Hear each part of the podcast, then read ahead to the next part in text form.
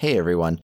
Before we start the show, I wanted to apologize. We had a little bit of mix up with some audio on Brett's side, so his audio is a little bit wonky. Uh, please stick with us. Um, great content throughout this episode, but uh, we'll have better audio next week when uh, we get Brett's mic figured out. So we apologize again for the audio on Brett's side this this episode.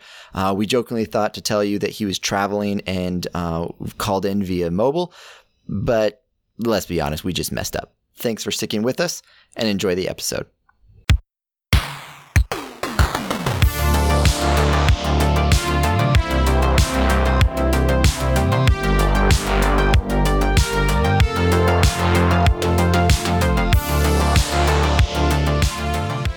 Welcome to the Wannabe Gaming Podcast, episode 10. It's Tuesday, March 19, 2019. I'm Brett Jackson, and joining me as always is Michael Dewey.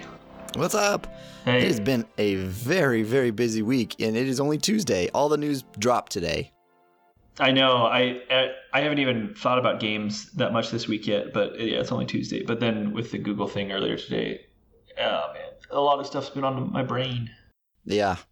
Um, I also want to remind everybody if you want to follow us on Twitter, that's where we post different videos that we talk about um, on this podcast. So if you ever want to see the videos that we're talking about, you can find them on the Twitter. Our Twitter handle is WBGCast. And then if you want to follow myself, Michael Dewey, I am Michael Dewey99. Or you can follow Brett Jackson at I am Brett Jackson on Twitter as well. And also, we want to remind you that if you're listening to us uh, and you're not, you're new, uh, please give us a five star rating or um, any sort of rating, really. I guess at wherever you get your podcasts, it really helps other people find us and interact with us and grow our community. And I also just want to remind everyone, since we have had actually some new followers since, oops, that was bump something. Uh, we've had some new followers since we started this uh, about two months ago. And first off, welcome to anybody who's listening. Welcome.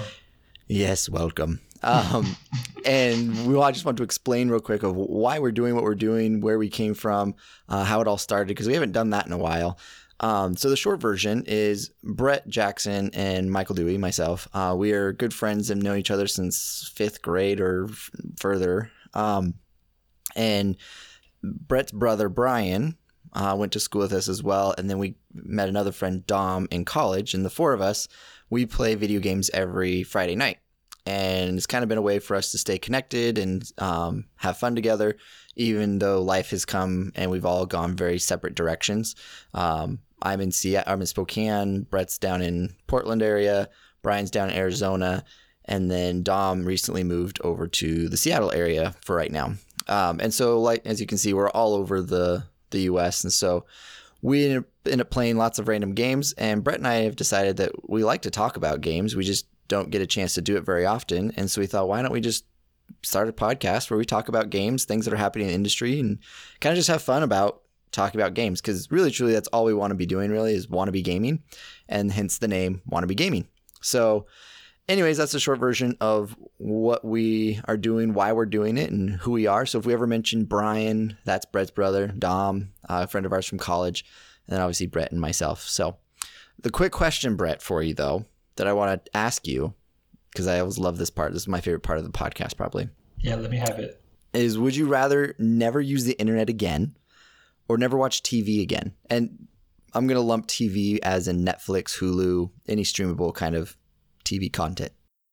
Ooh, does but doesn't that need the internet to function? So I mean, like, yes, but nobody anymore has like bunny ears that they really well. I mean, we do, but we don't really watch live TV. Um, so I yeah, I, I would say the average person really watches their TV, quote unquote TV now through like Netflix and stuff. So but if I kinda- choose no internet, can I still watch Netflix? no, So so then I would have to choose wait, wait, wait. You said if you can't, if you if I chose choose no internet. no internet, do I still have access to streaming channels? Oh man, yeah. Well, if we're gonna take away the other one, we have to let it be provided for the other. So yes, Okay. you would be able to watch your Netflix and your Hulu, um, but you wouldn't be able to like get on the internet and do anything. Yeah, that's rough. I feel like I'd probably have to choose. Uh, I'd probably need to have the internet.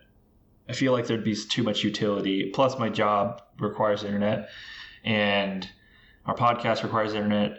Our Friday night game sessions require the internet. I could I could give up TV eventually. Uh, we don't we don't watch that much stuff. Um, and technically, I guess like does it count if no, I like can't torrent things. can I go buy like a DVD and watch it? Watch Uh, it really old school. Yeah. Sure, sure. I would let you be able to do that. So You- yeah, you- I will choose the internet and then maybe go to Goodwill every few weeks to pick up some old sitcoms or you know whatever is around. Uh, yeah, we don't we don't watch a lot of TV. I mean, we watch we watch a lot of like something, but it's it's usually like kind of on in the background while I'm like doing other work or like trying to do something else or like my my wife is always reading, so sometimes if we're if we have something on, she was reading. We don't watch a lot of like new shows very often. If if we do watch something, it's always like a an old sitcom comedy that we've seen uh, 200 times. Uh, Isn't that the truth? Like- background noise. yeah, like I feel like that's a lot with our generation right now. Is we, we just have a lot of background noise type shows. We, I mean, we don't. My wife and I, we don't really watch a whole lot of new stuff. The the closest thing that we watch that's new content coming out on a regular, and by we I mean my wife, is The Bachelor. Um, I don't really watch it. Um, I'll sit there once in a while with her and I'll tweet out things about it as kind of mocking slash kind of painful things. Um, but yeah, I mean, I don't watch any new shows. I mean, a lot of the ones I, that have kind of fallen off, like Big Bang, I've stopped watching. Even I have, I think I'm like two seasons behind on Big Bang. I'm a few seasons behind on Modern Family. Um, yeah, I just don't really have time for TV. I feel So, like I just have yeah. Well, that's part of it for me. I, I guess I could have time if I really wanted to, but I think for me it's more of there's just so much else that I like want to do that it I have a way higher bar for TV and movies than I used to. I think I used to watch everything and and enjoy it fine most of it, but I feel like now it's like if it's not really good. I I'm not going to do it. I'm not going to stick with it, especially if it's a TV show um, it's got to be really good for me to put in all the time. yeah, I completely agree. That's that's kind of my thing. So I think we both chose internet, and I think that's a smart choice, especially with some of the news that we found out today. That I think would really, really benefit having internet specifically. Um, so I mean, we have a number of topics. Like I said, it's a really, really busy day in terms of news. I mean, Apex uh, Battle Pass is coming out. We have Overwatch's new hero Baptiste came out. Uh, we have some information about No Man's Sky uh, Battlefield 5, and then the big news is um, Stadia, uh, which is the Google streaming Google option. So, so yeah, I mean, let's take over the planet. yeah, seriously. When I was watching the the highlights of that, that's literally what I thought. I was like, man, Google literally is going to have everything and every part of our life. Yeah, it's almost. Um, I I was like, it's weird because I felt like half kind of excited for what they're doing, but almost half like scared of like they're changing everything, and I like if if they are very successful, a lot of what I what we know right now about games is not going to exist in five years. But I mean, who knows if they will change it in that way? But it could happen.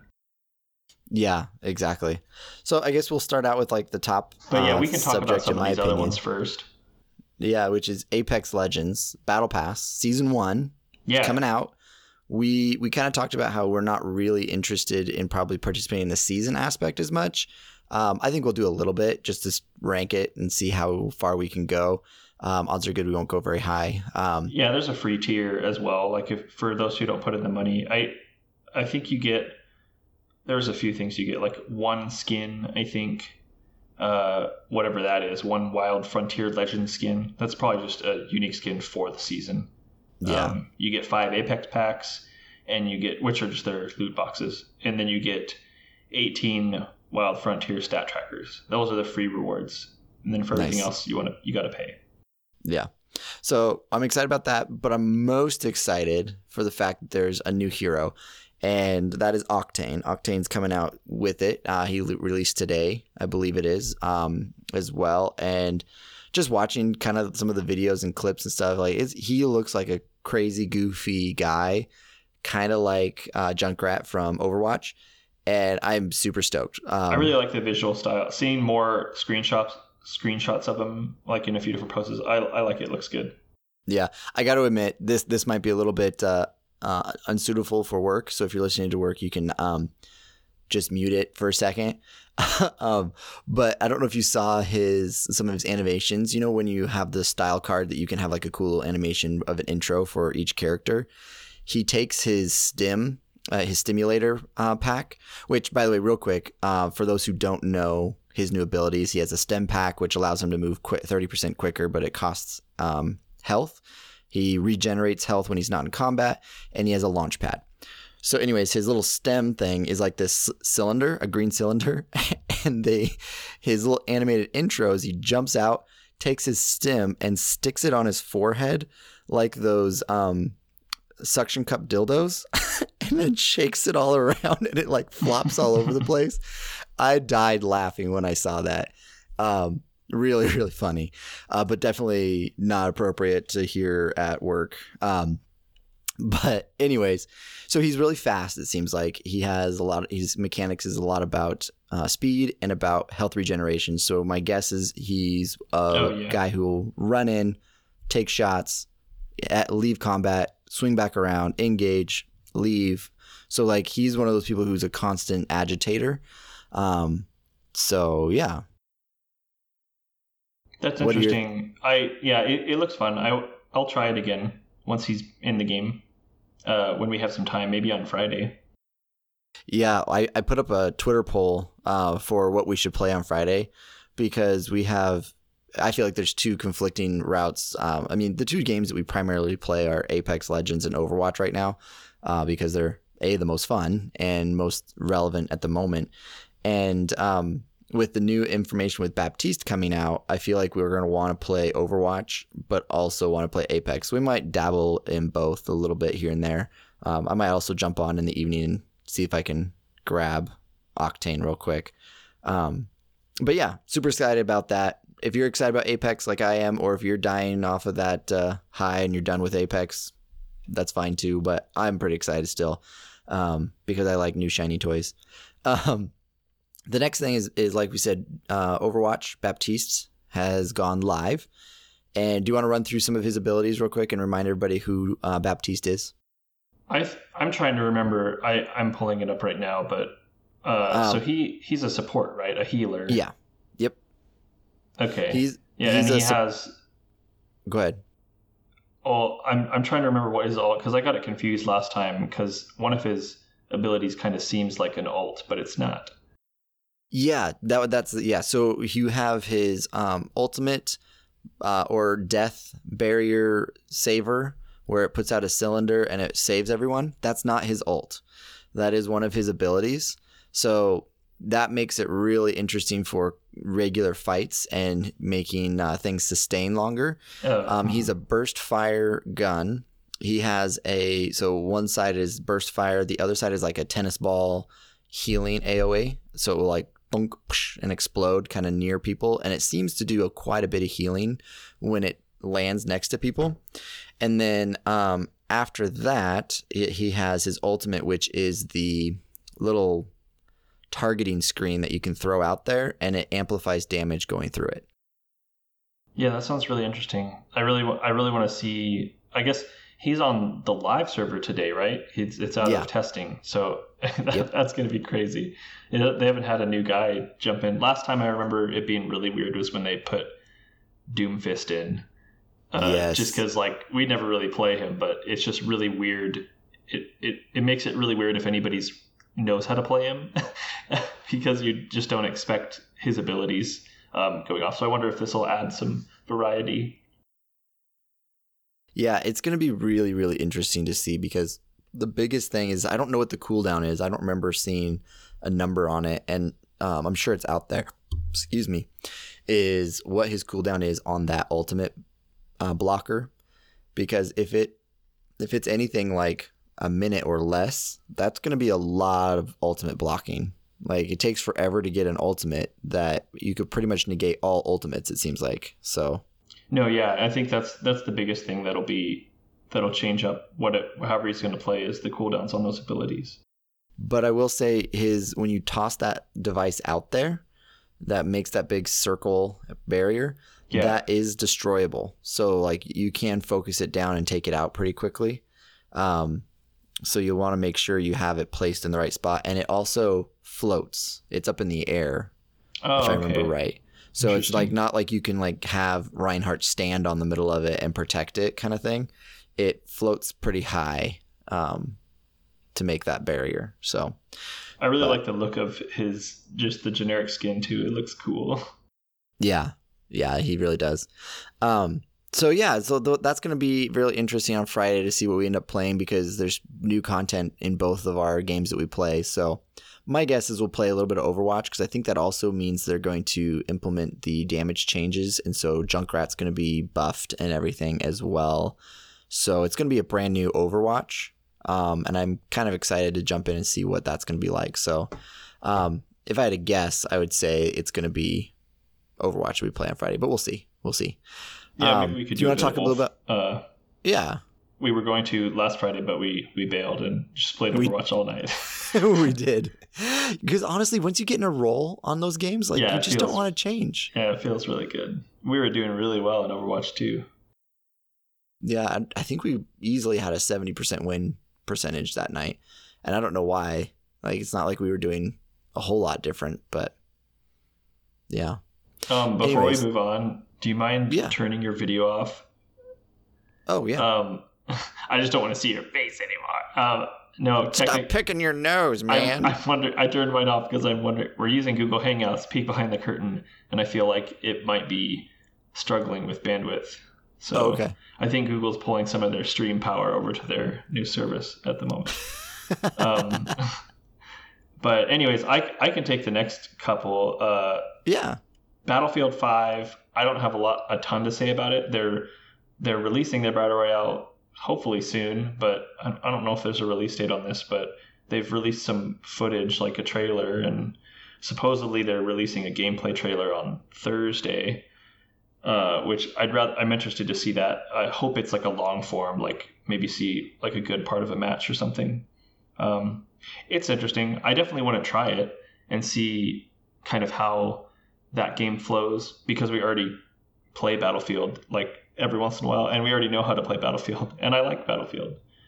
Yeah. Um, but I don't know if it's gonna be enough to pull me off of any of the games that we're playing lately. Uh, I don't know.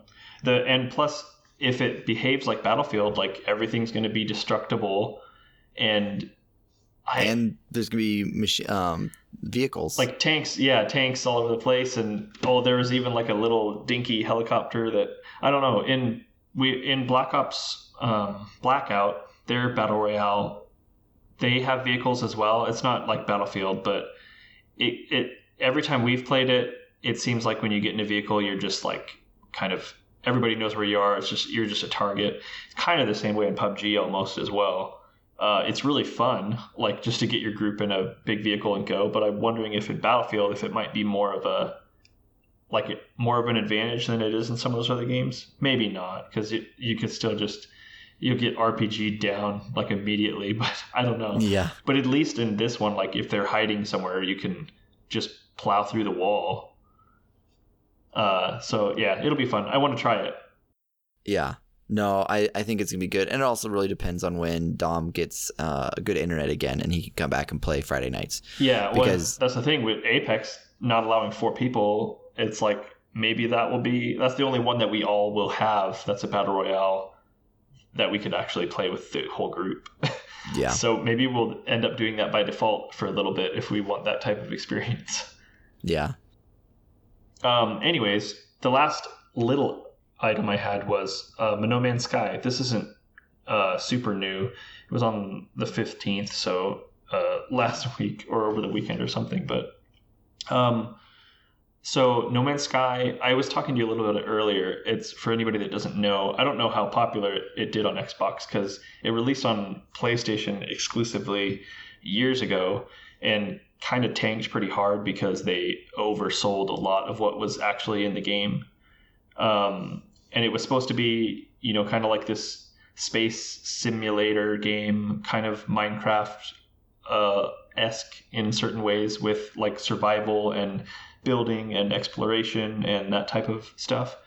But it just wasn't there wasn't that much in it at launch i think and that and they promised a lot that wasn't in at launch and the marketing was way overblown so it kind of tanked really hard and but a few years later it came to xbox with a bunch of patches had, that had already been done and the a big patch that was like launching alongside the xbox version and mm. so i got it towards that launch and played i don't know maybe 10 hours of it, and I I absolutely love it. Um, it's not something that I don't know if I could you know play for hundreds and hundreds of hours at least by myself, but it is so it's so interesting because it scratches the same kind of itch that I get from like when we used to play Minecraft of being able to you know build and kind of craft things and explore and a little bit of survival but not too heavy. But more sandboxy. Yeah but there's way more emphasis on exploration than Minecraft has, and it's way more fun, at least to me, than Minecraft because the planets and the worlds usually look like really awesome.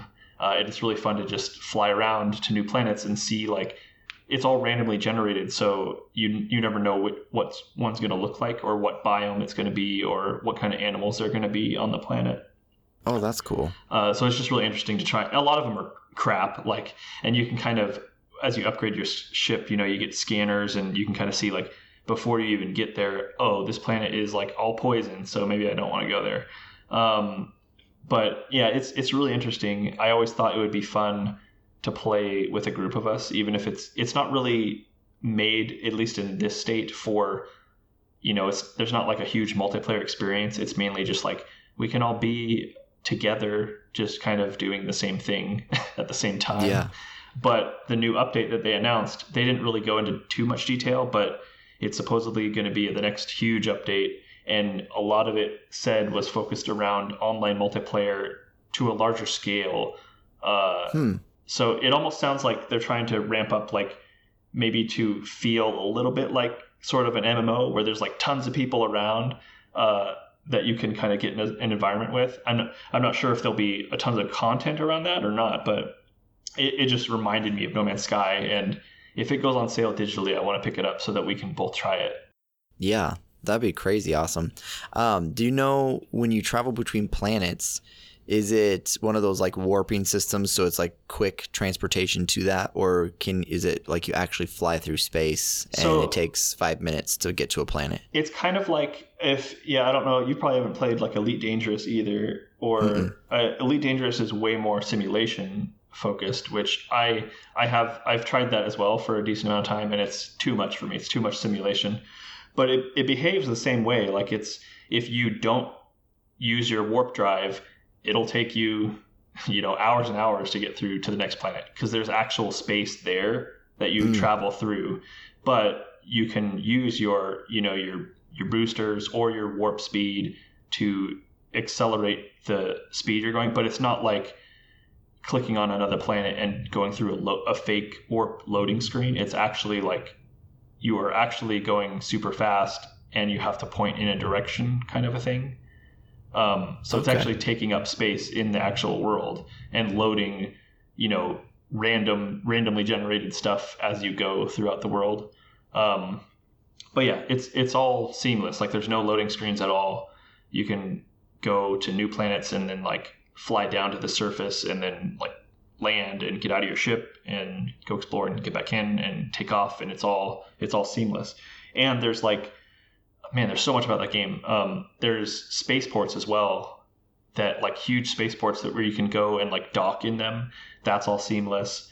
And you can get uh, i barely touched the surface of this when i was playing but you can get like your own capital ships that you can have like as part of a fleet and get like different freighters and fighters and you can build inside that as well and get like task force guys that go out on missions and it, there's so much in that game that I don't know like really if it's I don't I don't know you're a lot of what it's for because I didn't play enough to understand a lot of the systems. Yeah, but that sounds really interesting. Yeah, it, it's I feel like you might be interested in that type of thing just because it, it reminds me of some of those older like old school types almost like star wars games or like where you just have to manage a lot of things and it's you're it, but there's a lot of exploration which makes it fun but yeah we'll Yeah. have to try it whenever it goes on sale Yeah. um, but yeah and that's all i had to say about no man's sky but i don't know if i can recommend it i haven't played it enough but sometime when we play it maybe then we can talk about it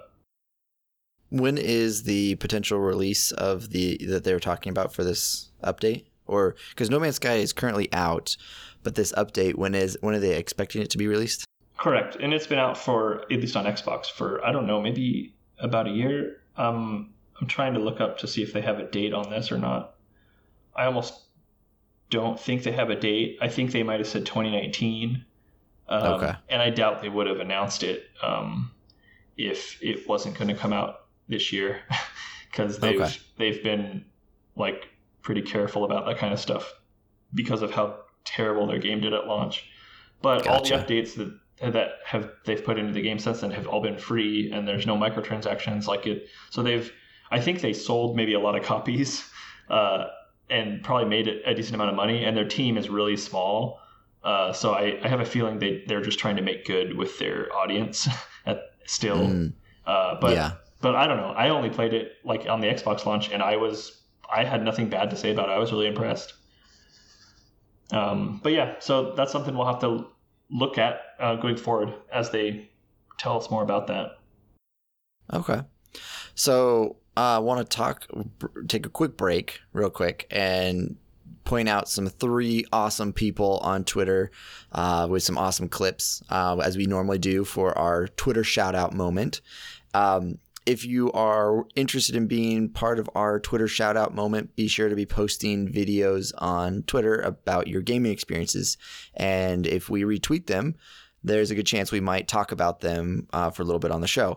There are three people who have some really awesome uh, videos. One of them eh, we're not going to listen to or watch while we're talking about it because it's actually a two minute long video. And I don't really think people want to listen to us react to a video for two minutes. But um, this one is by Get N Brains TTV.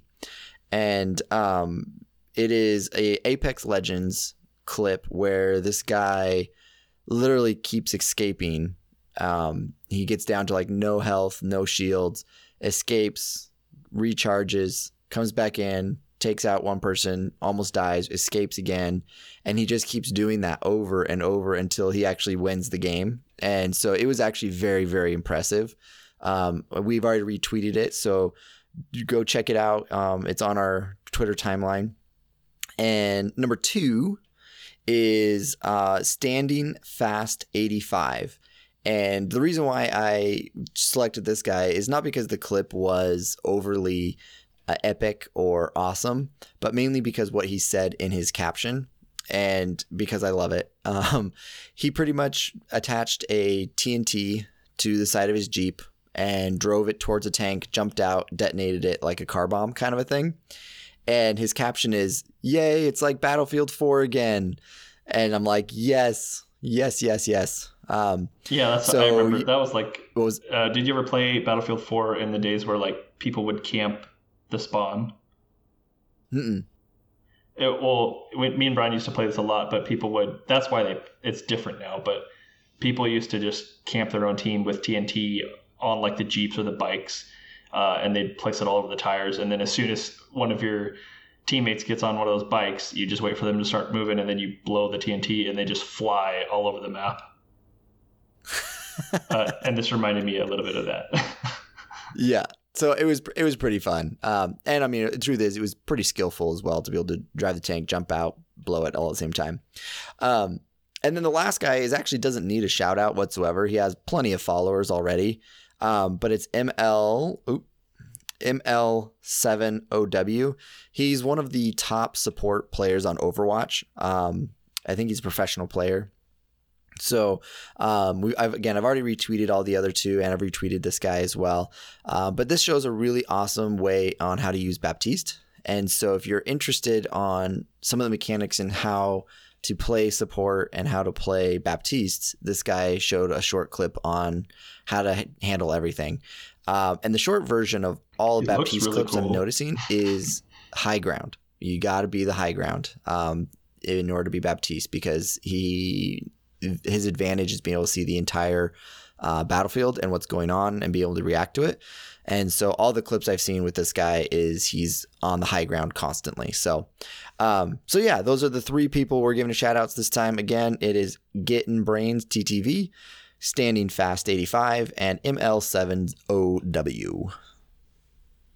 So the other thing, the big news that we want to talk about is Stadia, which is if you haven't heard of Stadia, well, you didn't watch the Google announcement, and you probably haven't paying attention to most things. It's actually a pretty big deal. Um, I think it could potentially change how people video game in the big picture. Um, the short version of it is it is a central streaming device where, or not a device, a central streaming location where you can jump in and play any video game that they have on their servers. Um, without any issue of your own bandwidth. So you can stream a high graphical game on a piece of crap computer and have no issues whatsoever. Um, this is what they're saying, at least. And then you can stream it on literally any device. So you can go from playing on your PC, then your mom kicks you off your PC, you go to your tablet, and you can play it on your tablet. And then mom kicks you off your tablet. You can go to your phone, stream it on your phone. Mom kicks you off your phone. You can go to your TV as long as it has a, Chromecast um, attached to it and play on your TV. So, literally anything that has a screen, you can be playing your video games on now. There's no need for a console. There's no need for anything. Everything is completely all the the um, graphic juice. Everything is housed on Google's side. Um, do you remember what the exact? It was like ten gigawatts or whatever the gigawatt was. Um, it's uh, what, what, I believe the number it? was ten point seven teraflops. Um, teraflops. That's it. Still sounds like a made up word.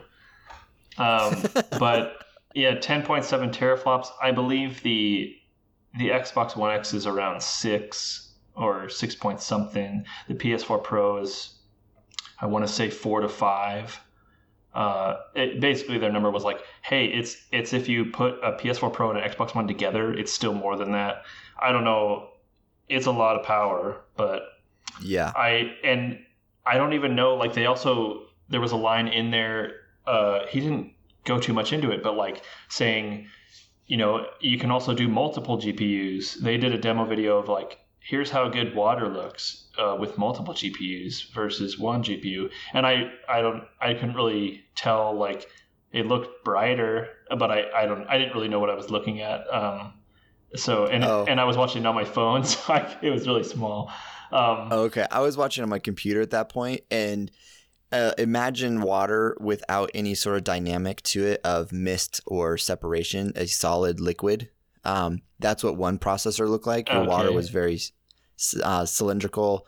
Um, it was still somewhat water. It was very. It obviously looked like graphics, but then when you use multiple processors, it was like a waterfall where there's you saw every droplet and mist that came off of the water.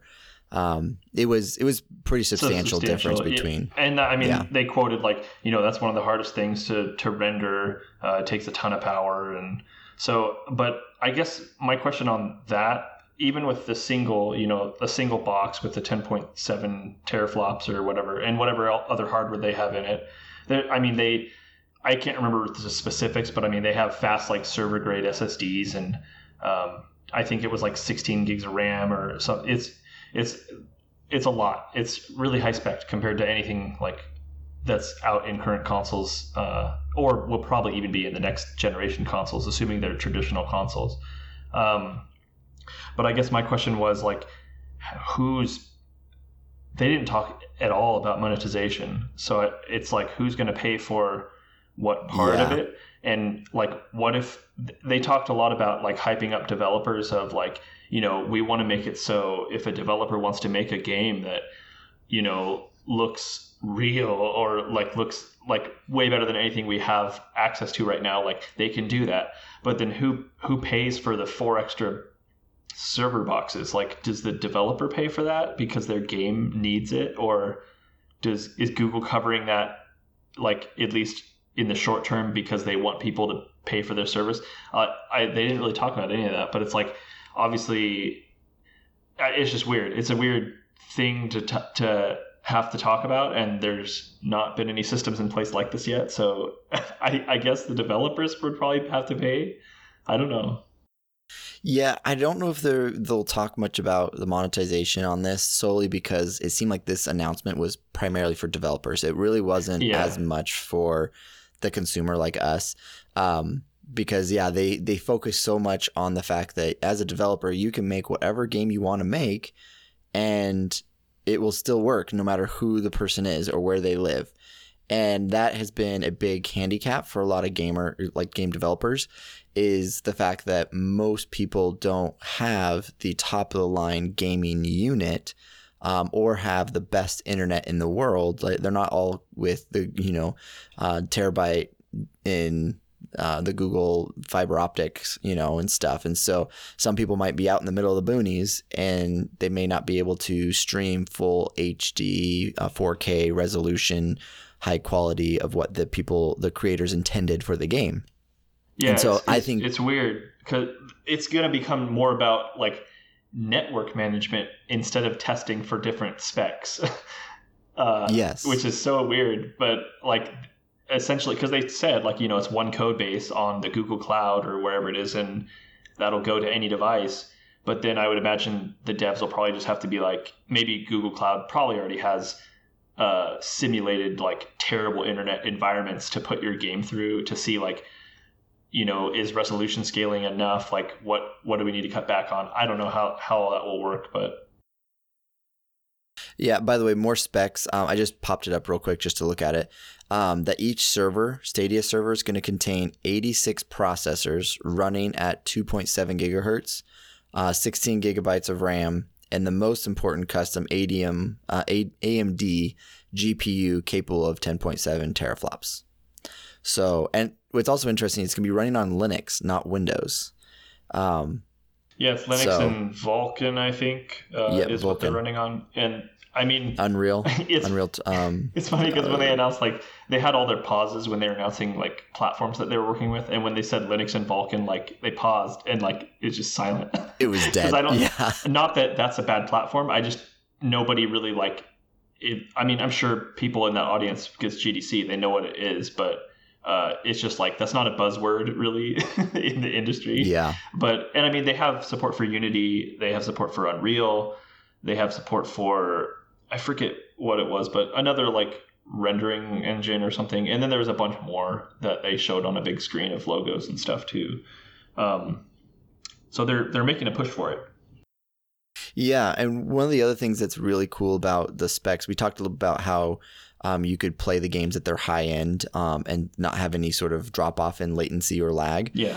They're also claiming that you'll be able to play the games in 4K with a non drop off of 60 frames per second, which, um, to give reference, the Xbox is is a, is a 60 frame per second game, you know, and I don't think PlayStation does PlayStation go higher? No, 60, 60 FPS is the cap. That's that's mainly for consoles. Well, for power, for sure, because they're not really that powerful to go above that. But also for TVs, like uh, a lot of TVs are capped at 60 as well. So uh, yeah, I don't know and- if you would want to go. I don't see them targeting anything above 60, like because it, it just wouldn't make sense for the mainstream and the screens that they actually have. Like nobody, 90%, of, 95% of people aren't going to have screens that can go up above that refresh rate anyway. Yeah. They did mention though that they eventually want to get the game streaming at 8K and at 120 frames per second. So Yeah, when at the point when 8K is like in the mainstream, who knows, you know, maybe a, maybe 120, maybe 144, maybe some of those higher frame rates will have caught on by then. Uh, yeah. And and I can see that happening. It's just that right now it's probably not 4K 60 is probably the like the high benchmark that a lot of people actually probably have.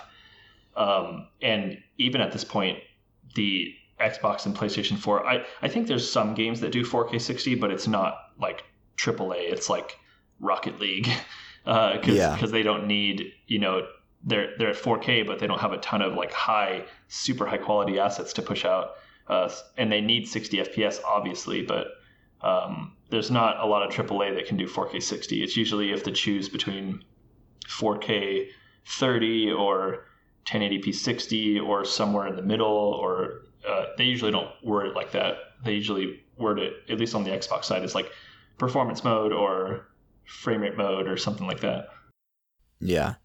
Um, so we'll kind of jump around a little bit in terms of some of the features that they announced and talked about. yeah Um, there's some that are real short, just pretty much announcing it and we're good to go.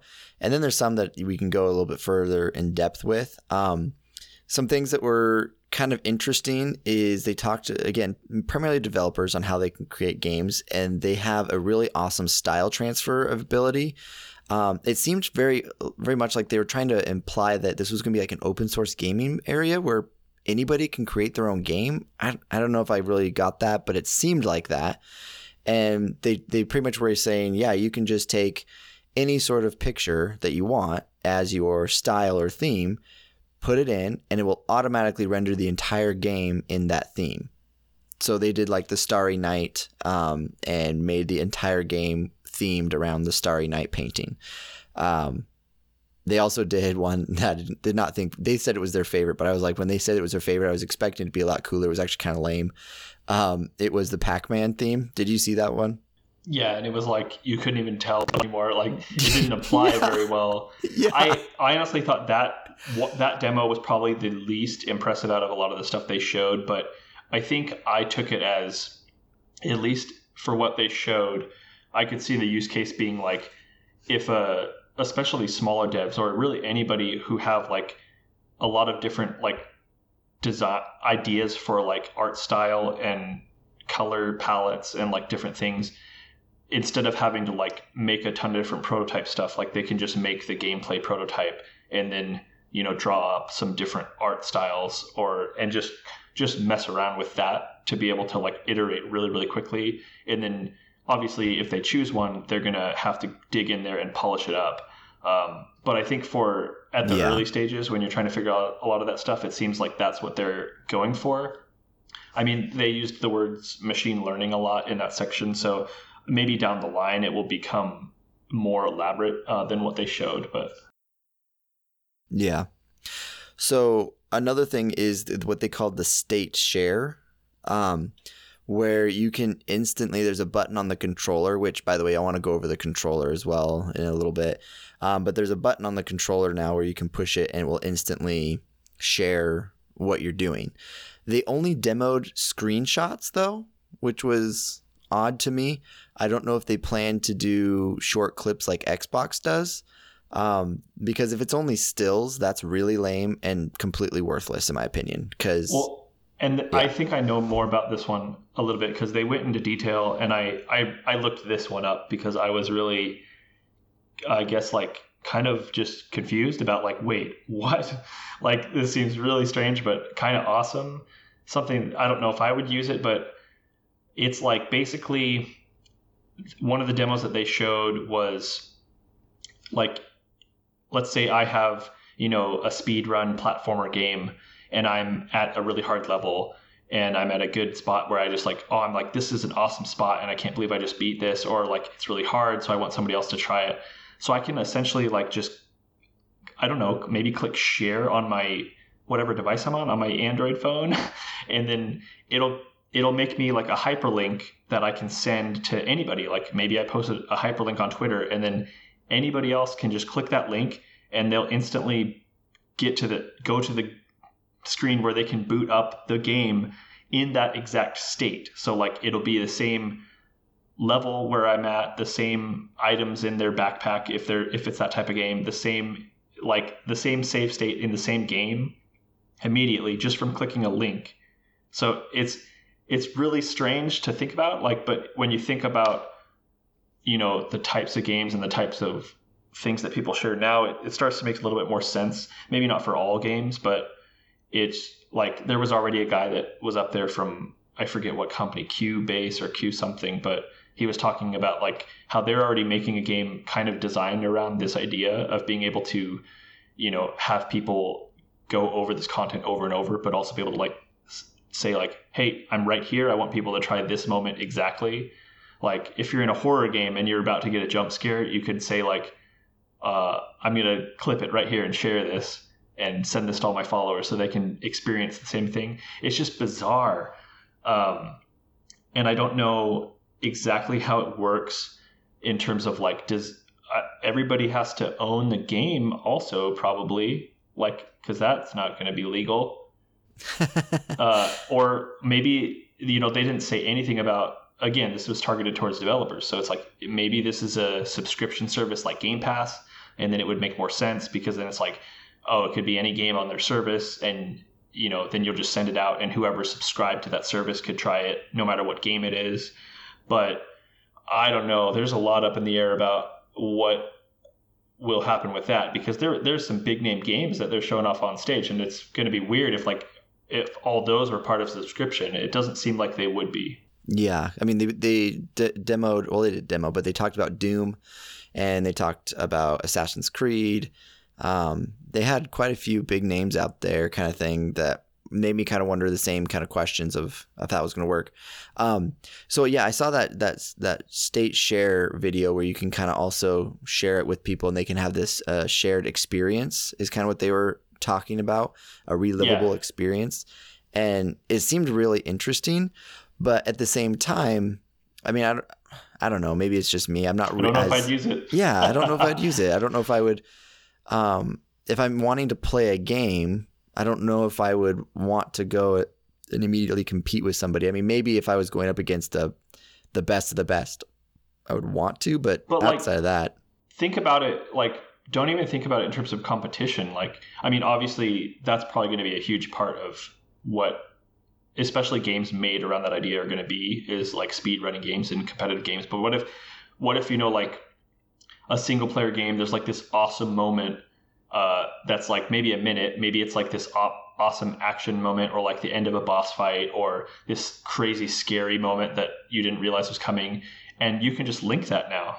And like then you can play that minute through and be like, wow, that was instead of watching it on like a Twitter video and seeing like, wow, that was a cool video, you can just play it for a minute and be like, wow, that was awesome. And but you can actually control it. Spoilers. Oh yeah, well, and I yeah, again, I don't even even that like knowing that it's pretty cool. I don't think it's something that I would really use that much, but I could see if I'm subscribed to the service and see like I I'd probably click on a few and see like I don't I don't know. It seems it's really weird, and it's who knows like how it's going to take off and in what ways people will use it. Um, but it's a really interesting idea. Yeah, the another one that I thought was really interesting um, is the fact that you can jump in now with people that are streaming on YouTube. So all those people who have a channel that has dedicated followers and everything, and they're getting on and playing their game, you can now jump in line to play with them if the YouTube person has said has opened it up to be uh, to play with other people. So it's almost like it's a, its own group finding system, but with celebrities, I guess you could say um, kind of breaking down that barrier of um, being able to play with people who are really, really good and stuff versus, um, you know, your the friends that you're stuck with. um, yeah. Mm-hmm. So, so I think that's a really interesting idea. I don't know how many people would want to do that though.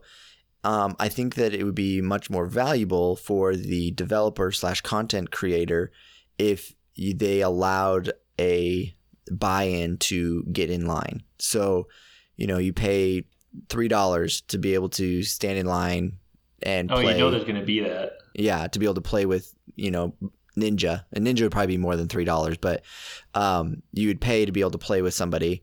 And um, if you missed your spot, you probably either lost your money or you um, don't have to pay. I don't know how they'd work it out, but I could see that being a monetization for developers and for content creators in which that would be really really interesting to boost uh, you know for our own purpose thing for wannabe gaming to make us want to have more of a pres- presence on YouTube and stream our stuff.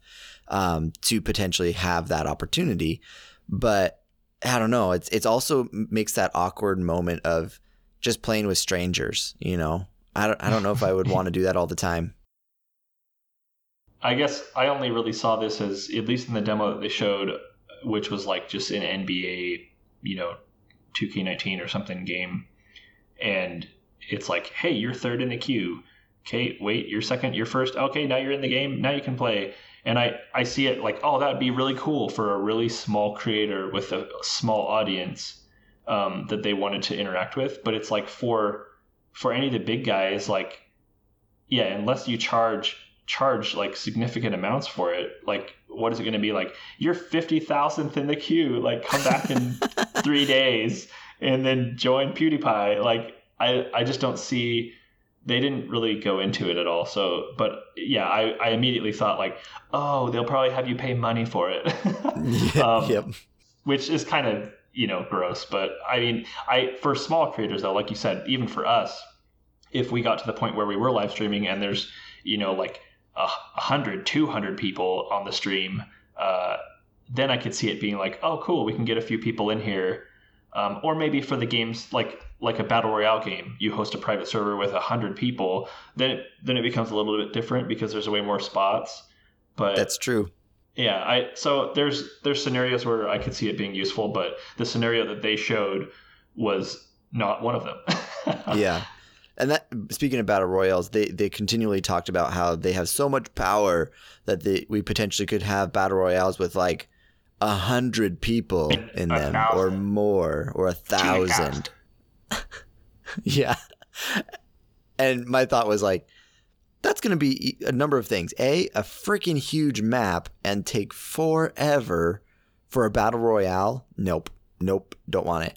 Or two, you're just going to be jumping down. Yeah, like there's going to be a lot of punching. Person battle royale. I don't even know. Like, yeah. What do you make the map bigger, or is it just this giant massacre? uh, I hope yeah, they big, should just make. I, I could see that idea being really fun to do, like not serious games with, like just really silly ideas. Um, but I don't I don't know. I don't see the battle royale was a terrible example for a real good use case of a thousand players at the same time.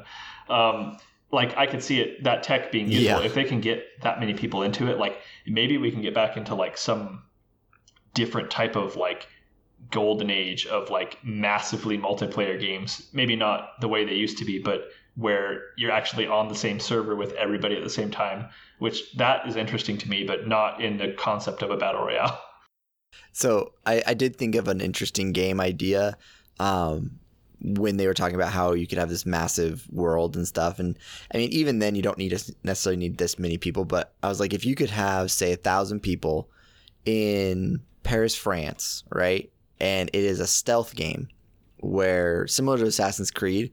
And the point is, you don't want to find people, or if you do, you have to try to eliminate them quickly and quietly. I think that would be kind of a fun game if you knew there was a thousand people out there hiding like you. There could be a lot of jump moments. Yeah, yeah, maybe maybe it would work if they kind of change up the the flow of the game a little bit from where it is now. Yeah, uh, which that's there haven't there haven't been like almost any variations on the battle royale. Yeah. Uh, so it's probably there's plenty of ideas probably that have not been created yet. Um, so the last few things about it that they kind of talked about, um, just to talk about the announcement parts, and then we'll kind of give our final thoughts about what we think of Stadia, is they yeah. have they've now opened a new uh, studio. It's uh, stu- uh, Stadia Games and Entertainment. So it's their own version of their own gaming studio to develop games. It looks like. Um, they didn't specify how many campuses, or it seems like just one at the moment. They didn't specify yeah, if they're actually working on any games. I guess right now they just had the the lead person Jade, I think is her name, come out. Yeah, Jade Raymond. Um, and talk a little bit about what she, her vision is. And to be honest, her her speech was kind of a nothing burger in my opinion. She's kind of weird. Yeah. I, I hadn't seen her in person before. I've just seen her name like in articles, but I, she is not who I thought she was in person. Um, but yeah, she she came out there and pretty much was like, yeah, when I was a kid, I liked to play these games, and that's really what got me interested in it. And I'm just so excited to be able to lead a company now because I liked games too, and I want to make games really awesome again. So I'm gonna make games awesome again. That was it. and I'm like, Wait, okay, With a thousand battle royalers. with a thousand people in a battle royale brought game. to you by Google. Yes. Well, and Speedia or Stevia, Splenda. I Stadia. let's go play on Splenda. It's sweet. I immediately that's when they first announced it. I did. I don't really like the name. I, it did sound like a sweetener, or like a either like a sweetener, a cross between a sweetener and a like a medication commercial. Do you have? uh Never mind. I've already had my. I've already had my one not suitable for work moment. I probably shouldn't have two. Yeah, that's okay. Um, yeah, but I think you know where terrible I was going, but- where we'd be sitting out in a tub, holding hands. Not us necessarily, but an old peep couple. But if that if that does sound like you, Stadia, Stadia. an alternative medication. So so anyways, as a whole, I would say I'm pretty excited about this opportunity. I think it's going to change the video game world. Um, I like the idea of it being able to be streamable off of any platform, anywhere, any device. I like the fact that you can play it on crappy computers and you don't need to buy a top end of the line computer. Um, and so those are oh, one more area I want to talk about real quick is the controller. The controller looks like I'm not gonna like it. Um, Yeah, they, they did say that you'd be able to play any wireless um, controller on like a, a PC or um, a tablet. But if you wanted to be able to play on your TV, you had to use their specific controller. And the controller looks kind of like an Xbox One controller, um, but it looks like one of those off brand Xbox One controllers that you'd buy for like $10. yeah. It doesn't have the offset sticks uh, Yep. for one, and it it's kind of like extra wide. It seems like Yeah. it seems like there's too much space in the middle. Um, Yeah, but I don't exactly. Maybe it's maybe it's like different in person, but uh, yeah, it looks kind of wonky, and the D-pad looks terrible. Uh, but Yeah. um, I, I will see, I guess. But yeah, like they said, you can use anything. It's just that for the TV, like you said, it's it's a Chromecast is their solution for the TV, and Chromecast doesn't have any hardware in it that accepts like a, a controller. So they have that's like probably most of the reason why they created this controller is because of Chromecast and them not wanting to like also make uh, a new streaming device just for games. Yeah. Yeah. No, I completely The- agree. The cool thing though about it that I it's like it's weird. I don't know how much of a difference this makes, but with that controller specifically, um, in the demo that they did, like really quick, he the guy that was up on stage kind of had one controller and he was playing on I think like a Pixel book or something, like a laptop, and then he immediately like went over to a phone and just resumed playing the same game, same state, like right there on the phone with the same controller. Then he switched to uh, like a tablet, and then he switched to a TV, and then like just one after the other with the same controller, just kind of tapping once. I'm sure some of it was canned, but the controller is wireless, but it connects wirelessly directly to the data center to the client that the game is being hosted on. It doesn't connect to your device. Yeah. That um, that which yeah. is which is interesting because I feel like that maybe is potential for maybe removing a little bit of latency. I'm not sure, but it at least uh, could could provide the experience that they demoed on stage, which is like, oh, I can go from device to device without having to resync all my stuff because my controller is connected to my game, not to my phone. yeah. And I which would that's cool. I would say during the demo of that, um, it didn't look canned for the first three things, and then at the end, when it was on the very last one with the TV, and maybe it's just because they didn't zoom into the guy's hand and do like a split screen to see that he was moving the sticks and the character the certain way. He just stood there still. That it made me feel like, is this canned? Is this really, really that seamless? Because it seemed too seamless. Um, of, of a situation. But hey, if that if that works, then that's a positive in terms of the controller uh, connectivity. But the ergonomic feasibility of the controller looked a little rough. So um, yeah, not too excited about the controller to be honest. Um, yeah, uh, yeah, me neither. I think I'd if my ultimate solution, if if this ends up being a service that I would subscribe to, is probably just to use an Xbox One controller. So, and I mean, they advertised it as supporting that. So obviously, it's probably minus the TV ho- though. Yeah, minus, minus the uh, yeah, that's true. Minus the TV. That's that's gonna suck because that's where I, I want to play it. I I don't know though. Like for me, it really depends on where the service goes because right now, I imagine that they're not going to have a ton of games uh, on this platform. If they do get you know a decent library, I imagine it being more like Game Pass, where they have like a few games from different companies. They don't have everything. They have a little bit of first party, maybe from their new studio, at least for the first couple of years.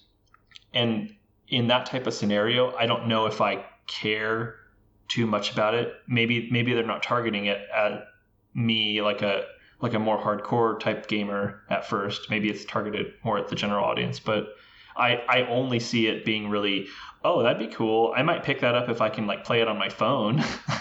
uh, or like go play up in bed. But I don't know when I'm at my TV, it's like, eh, just play my regular console. But it's it's going to matter. The games I think are going to be what's going to decide it for me. Agreed. Same. And I don't see them being on the man. It's going to be a long road for them. I mean, it's Google, so they have like pretty much unlimited money to throw at whoever they can throw it at.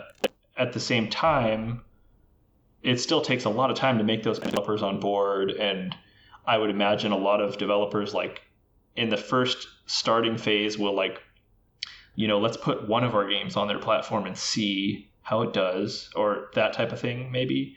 And then I, I don't know. And like, yeah, they don't, they're not going to have that much, if any first party for a while, at least not AAA quality.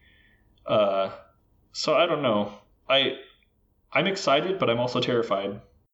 Did you also get their quick little um, like caveat to to squelch the the worries of cross play because they said that regardless if you're playing on PC or if you're playing on Chromecast or if you're cl- playing anywhere, um, no cheating. There's no cheating, and I guess to a certain extent that's true because the game isn't on your actual server. Yeah, there's no like it, exe. There's no way to manipulate for it for you to manipulate the files. Like the only maybe potentially like interfering with the experience I could see is like controller hacking, but like trying to manipulate like how many how fast you can press the buttons or like but that's kind of a bit of a stretch. I don't know if that's a really big deal.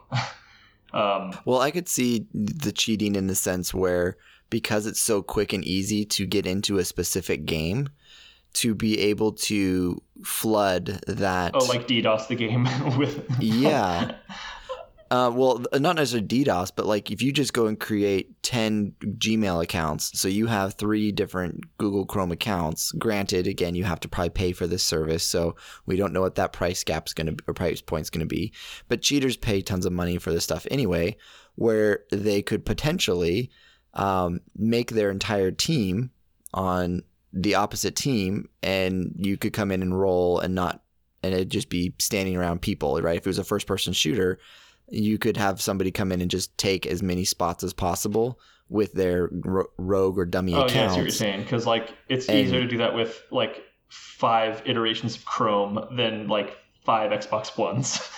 exactly. yeah, okay, exactly. I see your point. Uh, maybe because all you have to have is like a crappy cell phone that has internet and your account too, and you can just flood it with with, with yeah, yeah and I wonder with all this, I wonder want. if they have like any. I wonder if they've thought about. I'm sure they've thought about it. I wonder like if they have any solutions in place for like IPs or you know like certain amount of connections from a network or anything like that.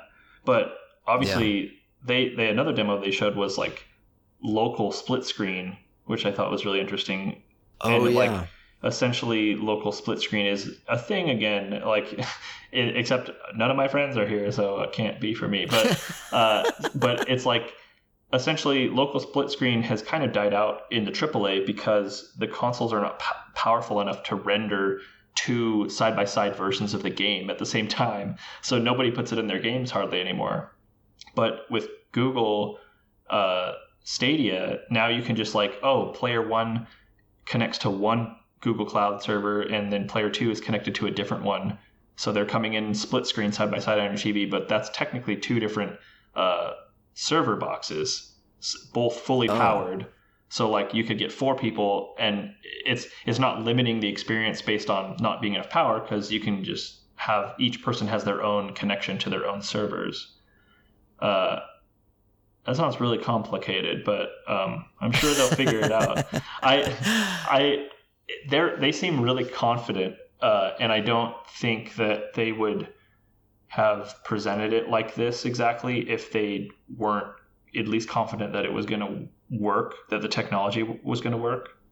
Um, yeah. So I kind of think that they probably at least know that you know our tech is there. And I mean, I I tried the beta back in October, and even that was like really impressive so I, I don't know. I think it's everything around the tech that uh, is going to kind of explore it for me, like at least explain more of what they're going to do and if it's going to be something that like I'm at all interested in or if it's going to rip the market apart.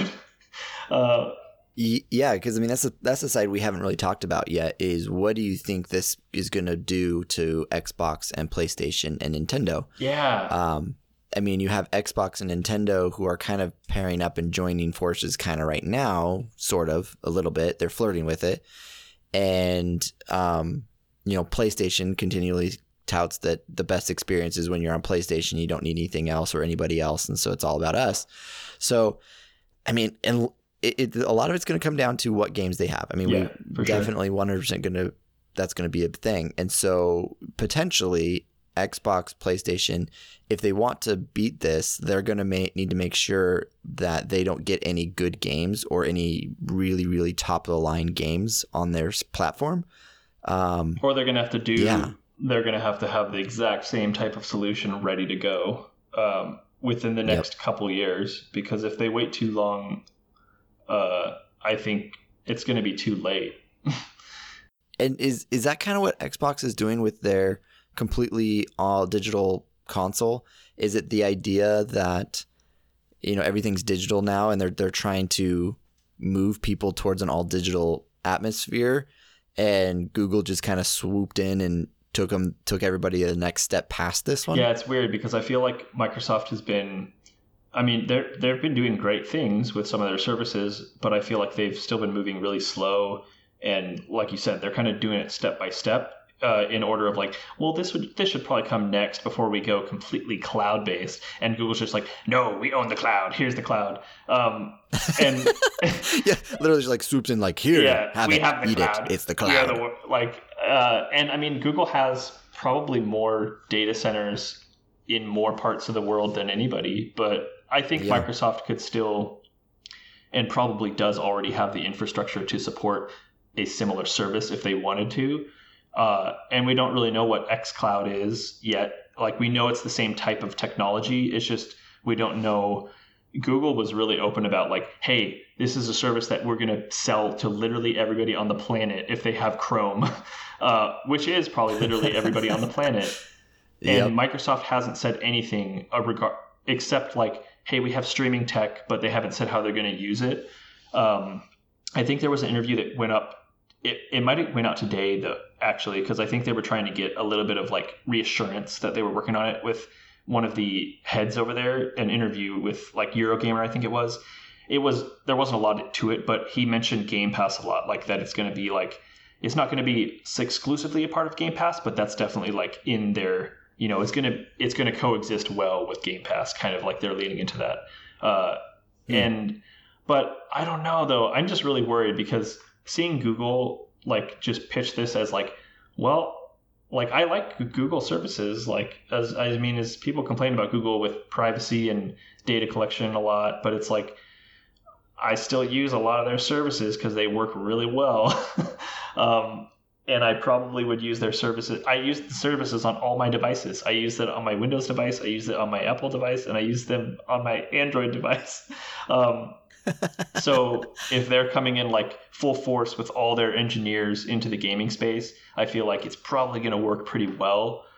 It's just that I don't know if I want Google to own that part of the world.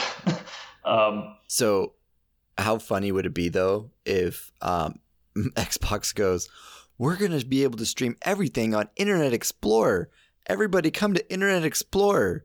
And we'll be like, yeah, because Bing Bing.com is so much better than Google. Like, really, really, no, that would kill it. yeah, I don't, I don't know what strategy Microsoft is going to take. I mean, at E3 we'll probably find out more. They have to say something, I think, uh, in regards to kind of what they're looking at in terms of streaming and the future of their services uh, on other platforms and on phones and on tablets and on TVs and whatever. I think they have to say something. Yeah, I, I think so. Uh, does, Sony, just thinking real quick, Sony doesn't have a browser, do, do they? Uh, no, they they don't have a. Yeah, they're, they're probably the weirdest positioned player in the game right now because at least Microsoft kind of is kind of Google's competitor in a lot of other ways as well. So it's like, oh yeah, it makes sense if they make a streaming platform as well because they have all the infrastructure and they have the cloud and but Sony they do have PlayStation Now, which is already kind of a streaming service, but it's not been touted as being that great. Uh, I don't know if they like create something new or it maybe that are they in it at all? Like you would think they have to be. Like I, I know that they're on top console wise, but don't don't they have to have a solution to the streaming stuff? Or is that not is that not an issue for hardcore gamers? Yeah, I don't know. I, it's going to be really interesting to see what what they try to go towards and who who they're going to be trying to market to. Um, I I feel like you have to go and appease towards a somewhat hardcore gamer area. Like the truth be told, I think that you and I are kind of like the their perfect target market. The people who want to play video games but don't really have the time or the um, energy, I guess, necessarily to play every single game that's ever come out kind of thing. So we want to be able to quickly jump between games on a quicker basis. Um, but we're not looking for um, that hardcore type person who wants to build their own computer, have everything that they've done themselves yeah. for that experience.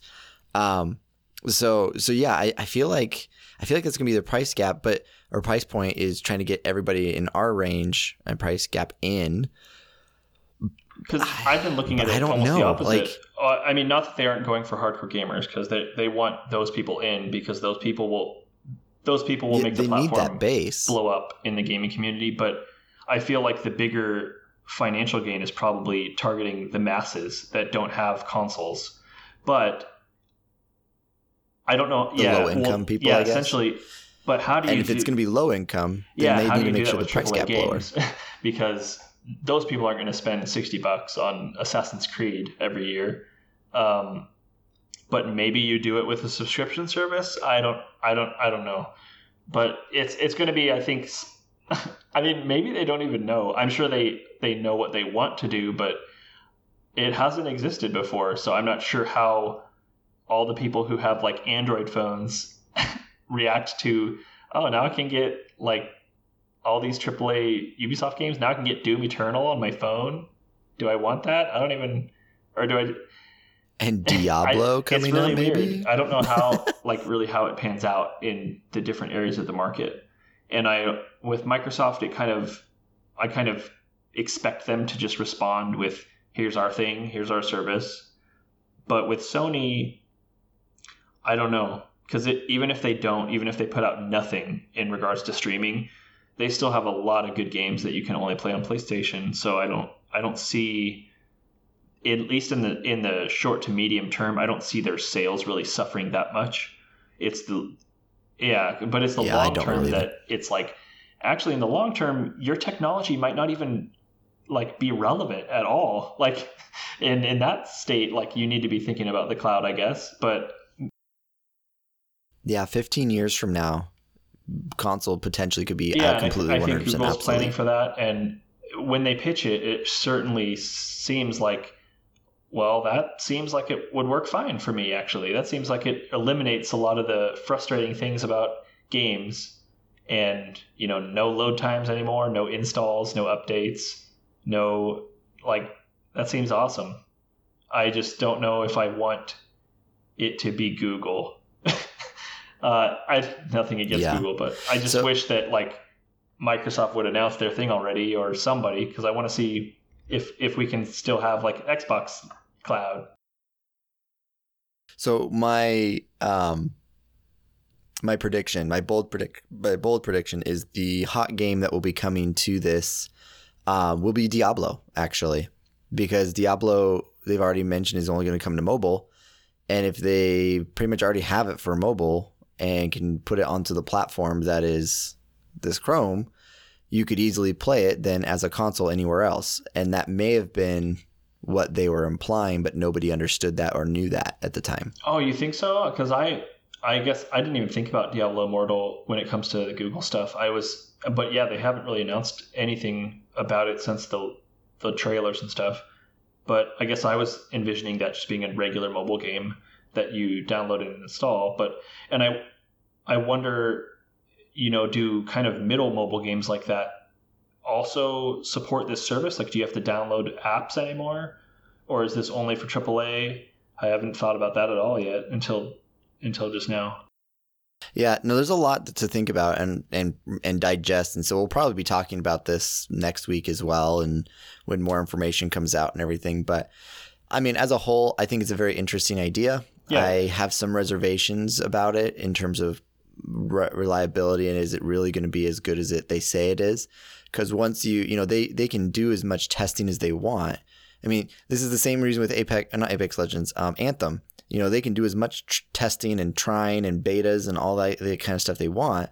But as soon as they open this up to the public and they have millions and millions of people all accessing their servers at the exact same time, I don't know if it's going to actually pan out. Like that's going to be that's to be the really big um, big test point is once they open it up to everybody and see if the servers can actually handle that much work.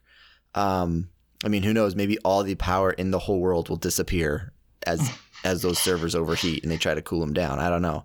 Um, but but yeah, it's it's gonna be it's gonna be interesting. Um, I'm excited to see that. It's exciting to see potentially the future of gaming happening in real life. Um, but un- until more information comes out and they give us more of a price gap uh, or price point, excuse me, to know how much this is going to cost, I don't I don't know if it's really going to be worth it. Um, I guess my question for you, my last question for you, Brett, is if you know hypothetically speaking, say Google is able to get some pretty big names from Blizzard and EA, and so like we'll just we'll just do the best case scenario. We'll say Rocket League is there. We'll say um, Overwatch, Apex Legends, and uh, Battlefield 4 or 5, which is all the games that we pretty much play right now. If all of them uh, make it to um, this Google uh, Stadia, what would be your price point that you'd be willing to pay a month to have access to all those games? I, I don't know. That's that's a weird question because uh, right now, if it's if it's the stuff that we're playing right now, nothing. Like I don't need. I I mean, I guess if it was cheaper than Xbox Live, but it's probably not going to be if it's a subscription. Okay, Uh, so I guess let me rephrase the cre- It would question. have to So, be for new stuff.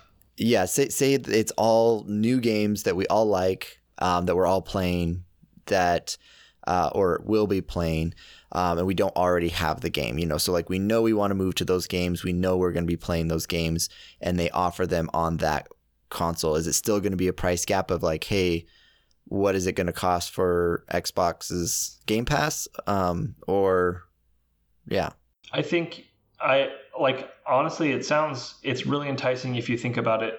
I keep thinking about it in terms of a subscription service of like, oh, it's got to be a subscription. But oh man, I just don't know how it how it is going to be a wholly a subscription with some of the games that they've been talking about. But maybe it maybe it is.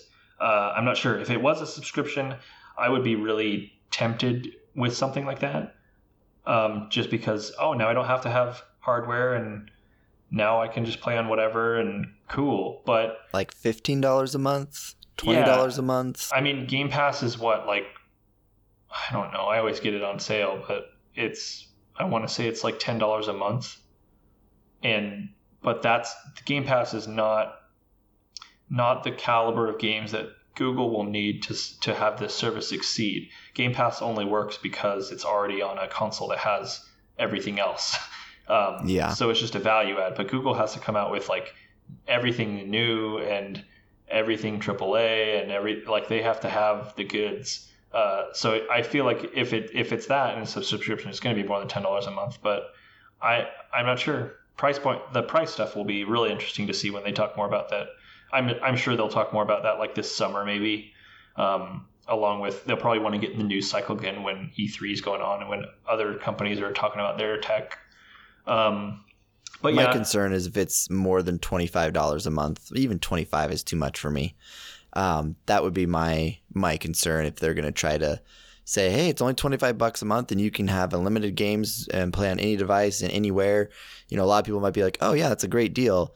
Um, but I don't know. That just seems like a lot for me to Well, be able to pay. It's, it's rough too because some months you know we don't buy anything and and I mean you could do the math over the year I guess, but uh, I always buy I always try to buy games on sale, uh, and a lot of times I'll resell physical games back. So that time is probably coming to an end, but um, yeah, and I was like, and we're we're gonna be splitting games more often now. Yeah, with Um, the console sharing, like the the account sharing with Xbox and PlayStation does the same thing. It's like it's really good value on uh, consoles right now uh, for a lot of games. So it's tough to want to jump ship. I think the the big thing that's going to be like that I want to know is apart from pricing is like what does their ecosystem that's wrapped around the games look like? Do they even have one? They have to have one, but it's like do they have stuff like party chat and like friends lists and